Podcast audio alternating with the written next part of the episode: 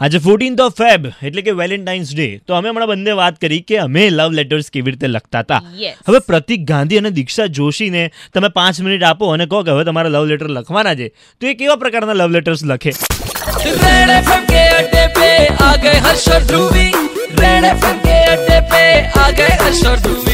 સૌથી પહેલાં તો અડ્ડો તમે સાંભળો છો બપોરના બેથી પાંચ પણ હવે અમે ચોવીસ કલાક તમારી સાથે રહી શકીએ એમ છે. તમે અમને જોઈ પણ શકો છો તમે અમને સાંભળી પણ શકો છો કેવી રીતે?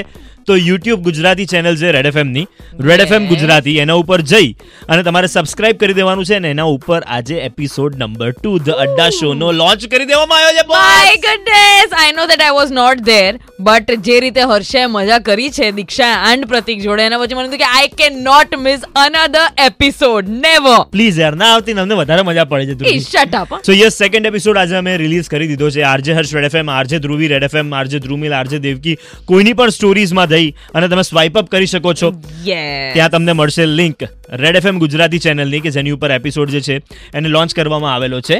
બાકી તો આના થોડા ઘણા અંશો જે છે હમણાં હું થોડીક વારમાં તમને રેડ એફએમના અડ્ડા ઉપર અહીંયા જ સંભળાવવાનો છું કે ધ્રુવી વગર અમે કેવી મજા કરી. આ છેલ્લે બોલવાની જરૂર નથી. મેં જોઈ લીધું એપિસોડ અને મને થઈ રહ્યું છે દુઃખ. હવે જલેબે નમકમાં છિડકો. ચાલો દફાઓ સો નેવર હેવ એવર રમેલા હતા. પહેચાન કોણ રમેલા હતા? એમનું જીકે ટેસ્ટ ચેક કર્યું એમના લિંગો ટેસ્ટ ચેક કર્યા.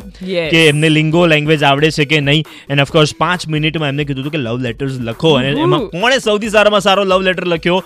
એ બધું જ સંભળાવું છું થોડીક વારમાં. So stadium this is R J Harsh. બજાતે. રહો.